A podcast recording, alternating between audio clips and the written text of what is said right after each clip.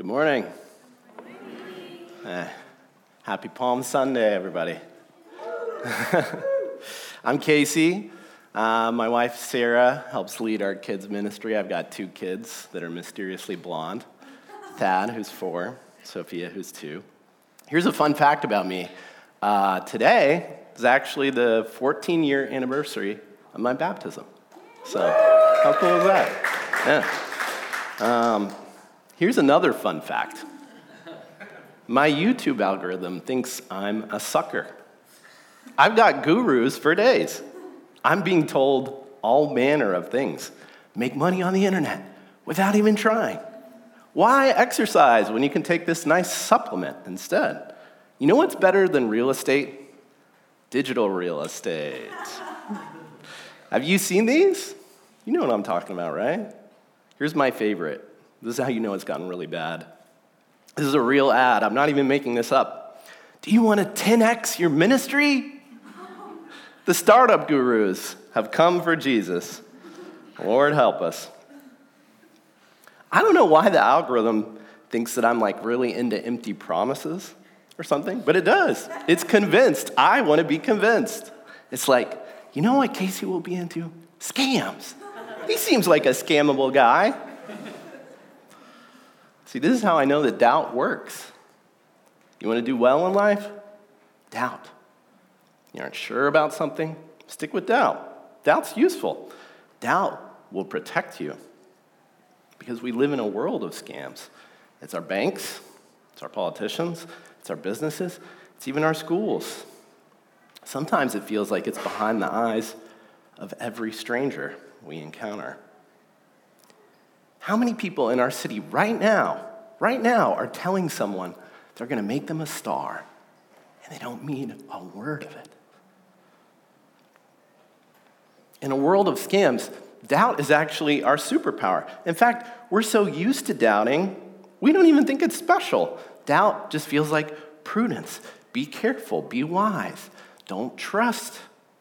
They might be lying, or at least they might not be able to deliver. But what if somebody tells you, I love you? What if somebody says, I do anything for you? Or, you mean the world to me? If God were speaking those words to you today, would you believe him? In our story today, you're going to see three kinds of doubts. First, is God worthy? Second, is God truly king? And third, is God enough? We're going to examine these doubts and we're going to see how Jesus answers each of them. Because I believe that when you invite Jesus into your doubt, you'll find the rest and hope that can endure, even in a world full of falsehoods and broken promises.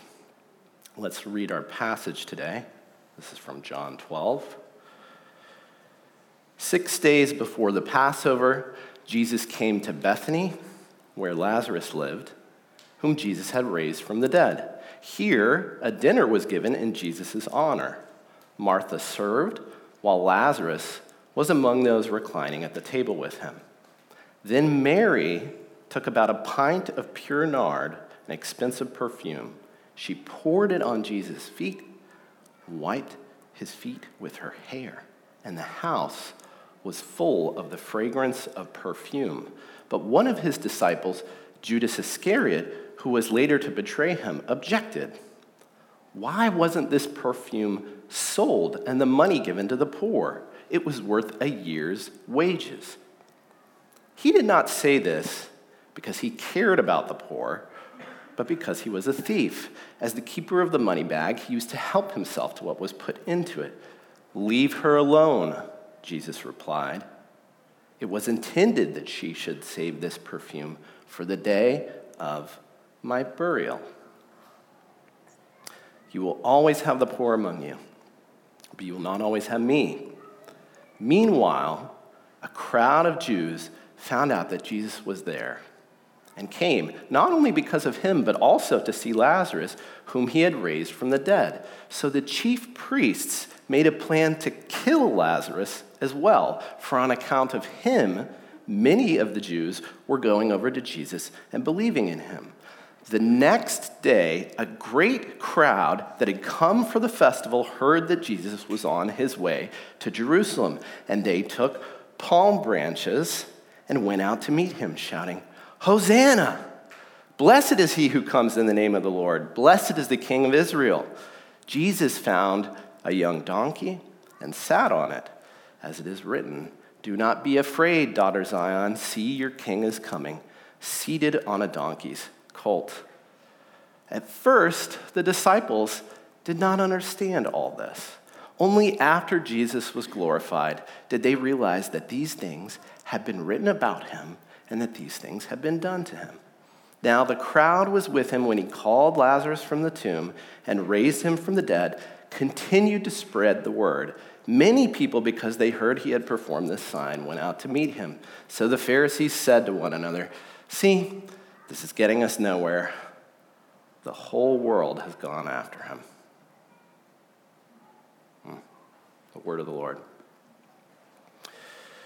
All right, we're going to talk about this passage in three parts. Part one, the party at Mary's house. Part two, the greeting with the palms. And part three, the fulfillment of the scriptures and the Pharisees. So let's start with the party. There's two pieces of context we need to know right off the bat hair and feet. Let's start with the funnier one. So, feet are like whatever to us. I mean, everyone has feet. We don't really have strong opinions about them. But here's some facts from the Jewish Encyclopedia.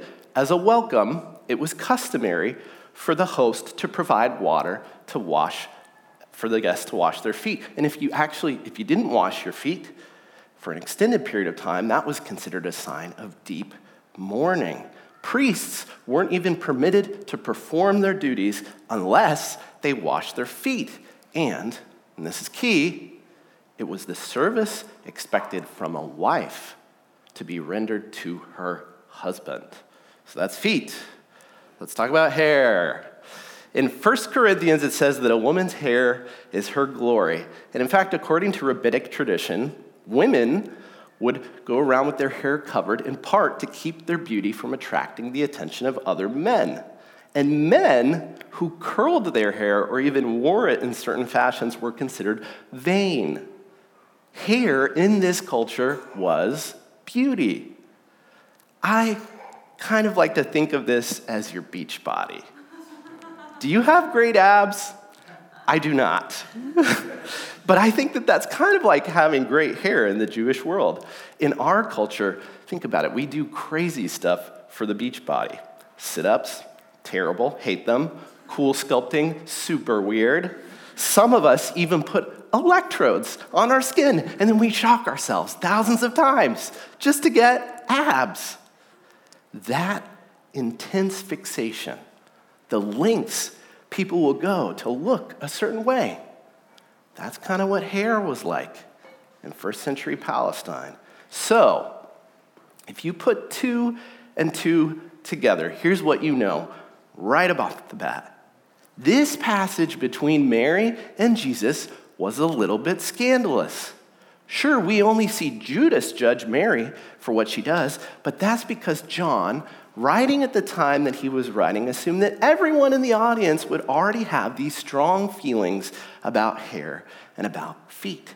They knew that Mary was performing the duty of a wife for her husband and spending not just her perfume, but her own physical beauty on him. Now, I'm gonna be honest with you. A lot of us like to think we're like Mary when it comes to Jesus. We sing worship, we go to church, we read our Bibles. We like to think we're the chill, friendly Christians, right? But Mary in this story is not the cool, casual believer we aspire to be. She's the person who ignores all of our social norms. She's walking around in the Ask Me About Jesus t shirt. Mary's the Christian you've looked down on. And most of us, I think, are kind of more like Judas or the other unvoiced critics at the table. According to our norms, we judge others and we judge ourselves. We say, I want to worship. I just want to worship the right amount. You know, don't get too carried away. Don't Don't cry during the service. Don't say amen too loud. Don't be awkward. Don't let them look at me like I'm ridiculous. Don't let them look at me the way they looked at Mary. Worse, we're not even sure if God's really worthy of that kind of worship. Like, what's your bottle of perfume? Is it your finances, like Judas? Or maybe it's your reputation, your pride, whatever it is. Why do you think you're holding that back from him? I want you to put yourself in Mary's shoes in this passage. Imagine someone you love. Maybe that's your spouse, your child, your parents, somebody you're dating, your best friend, whoever it is. Just think of them, okay? Now, you come home and you find this person face down on the floor and they're unresponsive. So you call 911. You're taken in the hospital in an ambulance. And as you ride there, you realize they're absolutely still. What happened? You don't even have time to figure it out. And by the time you get to the hospital, the doctors tell you, well, there's not much that can be done. This person that you loved and trusted and relied on is snatched away. They're gone. So, what are you feeling now? Well, you're grieving, right? And you're scared. Not only does the world seem like a place that's out of control, you never really had to think about your life without this person. You're starting to realize everything that's going to look different without them here. And then into the morgue walks this shaggy dude. And he's not a doctor, that's for sure. But from the moment he looks at you, you have the sense that he belongs there, that he knows what he's doing, and that he cares about you specifically. He walks over to the body lying on the table next to you, covered with your tears, and he begins to cry. And before you can even be truly bewildered by all this, he says to the body, Get up! And they do. Now, when you have this guy over for dinner, what are you going to do for him? Is there anything that's too extravagant? Is there any expression of gratitude that would be too much? See, all of this happened in the chapter before this one. This story was the lead up to the party. And that loved one I had you imagine, that was Lazarus, Mary's brother. But even in Lazarus' death, Mary is still better than most of us because before her brother was raised to life, Mary proclaimed Jesus to be the Messiah. Even when she had every right to doubt his promises, she believed. Despite our doubts, Jesus is worthy. He deserves extravagant worship. And to do that, we might have to lay down our social norms. We might have to lay down our judgments. We might have to be willing to look weird or foolish or feel awkward. We might even have to worship in the face of tragedy, like Mary did. But when we can do that, we'll see him as worthy, the way he was meant to be seen. Okay, part two the greeting with the palms in Jerusalem. Have you ever wondered to yourself, like, why palms? I used to just think, like, oh, it's the desert. Uh, there's palm trees around. That's reasonable, right? Someone just got a palm tree. Cool. Uh, the palms are actually kind of like the feet here. You know? They're a loaded symbol because 200 years before Jesus' time, another messianic leader had arisen, Judas Maccabeus, who led the Jews in a revolt against the Seleucid Empire. And this revolution was called the Maccabean Revolt. Its symbol was the palm. Now, to finance the revolution, the Jews minted their own coins, but they didn't have any king to put on the face of that coin, as is traditional, so they put a palm tree. And when they overthrew the Seleucids and celebrated this in Jerusalem, they did it by waving palms. Now, this is a bit of a spicy take, but I want you to think about the Confederate flag. When you see it, your mind makes immediate associations slavery and the Civil War. right? That flag, though we are almost 200 years removed from its history, its issues, and its war, bears for us a generational memory. Just to see someone waving it is to know immediately a set of political positions they associate with, and at the same time to remember a bloody, violent piece of America's history. The waving of palms is akin to that.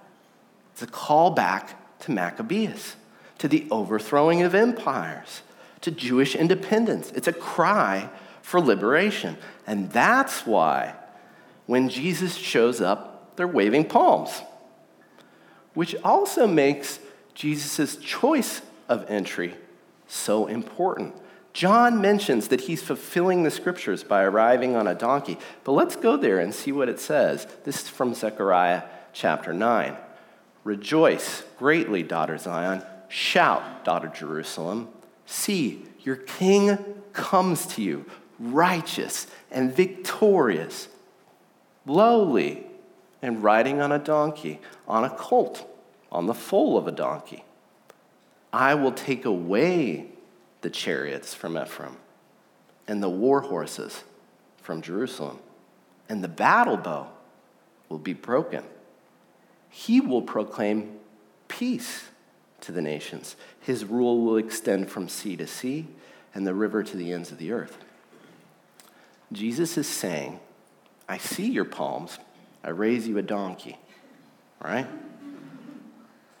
I think, like this crowd who welcomes Jesus, we want a king to liberate us from evil. But then we doubt his kingship because Jesus doesn't evince worldly power. In fact, he doesn't seem to have any use for worldly power. We doubt him because when he shows up in our lives, it's not really in the way we anticipated or we hoped for. So maybe we say under our breath, Can he really help me? Do you think anyone in the crowd holding up their palms felt that kind of doubt? I mean, surely some of them must have, right? They'd heard about Lazarus and they wanted to see who could wield such power. A mighty man, perhaps, like Samson, or maybe a warrior king who could defeat giants like David. But the Messiah who arrives seems like just another pilgrim here for the Passover. Quiet, humble, average, maybe even weak. And yet, despite his lack of armies, despite the ample evidence that he's not shown up to do what they wanted, what is it that they cry out? Hosanna, save us. They believe even when all the evidence suggests otherwise, and they still proclaim him king. I tell you what, my four year old doubts my kingship that's for sure. He's getting better at obeying. But every time he says, But I don't want to, he's declaring himself king. And he's shocked. He's affronted, even to the point of tears, that anyone would dare tell him otherwise. I mean, he knows I'm his dad. He knows I like to give him good things. I like to take care of him and protect him. He knows at some level, even sometimes, probably, that I'm right. But what he wants looks so real compared to what I say. Why would he stop playing outside just because dinner's inside? I mean, sure, it's cold, it's raining, and his stomach is hurting a little, but he's having fun, right? Could there really be something better for him waiting at the table? He's full of doubt. And you already know where I'm going with this, y'all. This is us. This is us. Jesus invites us to the table, and how often do we not want to come and sit? We avoid him. He offers us something, and we say, Is it really good? Are you truly king? Maybe, you know, if we build up a God in our own image, it would be easy to greet him with palms. But then it will also be easy to abandon him to be crucified. We need a king who doesn't arrive on our terms according to our expectations. We need a king like Jesus. And despite all of our doubts, he is one. So, here's what we need to do we should worship Jesus like he's worthy of it, like Mary. Pour out ourselves for him, give him our tears, our bodies, our wealth, our dignity, lay it all at his feet. And then we should believe him we should greet him with palms he deserves, treat him as the king that he is, believe that he can save us, and set aside our expectations. That's all we have to do, right? Just don't give in to doubt. Yeah, sounds easy, huh? But then the Pharisees show up and they name how it is we truly feel, don't they? See, they say, this is getting us nowhere. This is the real doubt, isn't it? We've been following him all this time and we're tired. Where is this getting us? We look around and we wonder can such average seeming lives really be God's miracles? I mean, changing diapers, car payments, taxes, coworkers who smirk at us, neighbors who think we're kooks, institutions that call us bigots. It's bad enough that we're all average. On top of that, we're presumed to be jerks. Well, but for good reason, though, right? Because other Christians, they're the worst, aren't they? Other Christians who hurt our feelings, who misuse our hospitality, who wound us and don't apologize. Look at our lives basements that flood, children that get sick and hurt, spouses who leave us, parents we can't get along with, car accidents, broken gutters, toilets that won't flush. The list of things and people that has let us down is always getting longer. Are you tired like me? Do you find yourself thinking, is this it? This is getting me nowhere. Of course we doubt. Of course we do. It's a broken world and it's full of empty promises. Do you have dreams that never came to pass? Disappointments, heartbreak, time lost, chances spent? Are you hardened like I am? Are you thinking, I just don't want to be suckered anymore? See, that's the real problem we have with Jesus. He seems too good to be true. He says things like, I will supply your every need. I will clothe you like the lilies who do not toil. And we think, well, if I stick with doubt, maybe I won't be so disappointed next time. Maybe it won't hurt so bad, right? I know that's me today. If that's you, this is Jesus' answer to us. He says, Okay, so you don't want to be suckered anymore. Here's what I'm going to do I'm going to go to that cross and I'm going to die this week. And then I'm going to raise myself to life.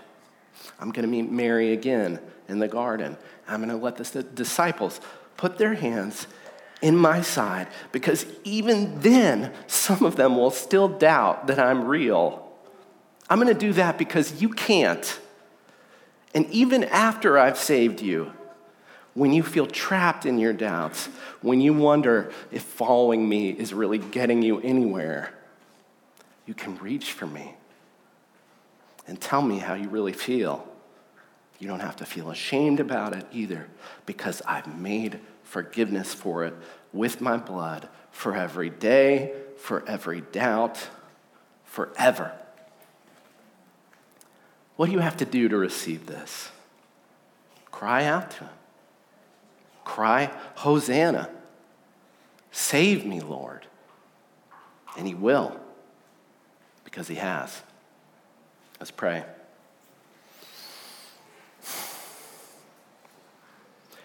Jesus, I just pray for our hearts. Uh, pray for our hearts this Sunday. I was praying before this, I'm praying now. I know it is hard sometimes to walk into this space if we're full of wonder or doubt or we're dwelling on disappointment. And Lord, I pray you would meet us in that place. I pray you would tell us what's true. I pray we would remember that you knew we were going to feel these way, these ways. You were, we were going to feel these things, and you knew the broken world we were inheriting by coming into it. Lord, would you provide us with hope? Let us take a bigger risk today, God. If we've been holding back, let us risk a little more. Lord, help us to be honest. Help us to be true with you about how we need you. Help us to believe even in our unbelief, God. And we pray all of this in Jesus' name. Amen.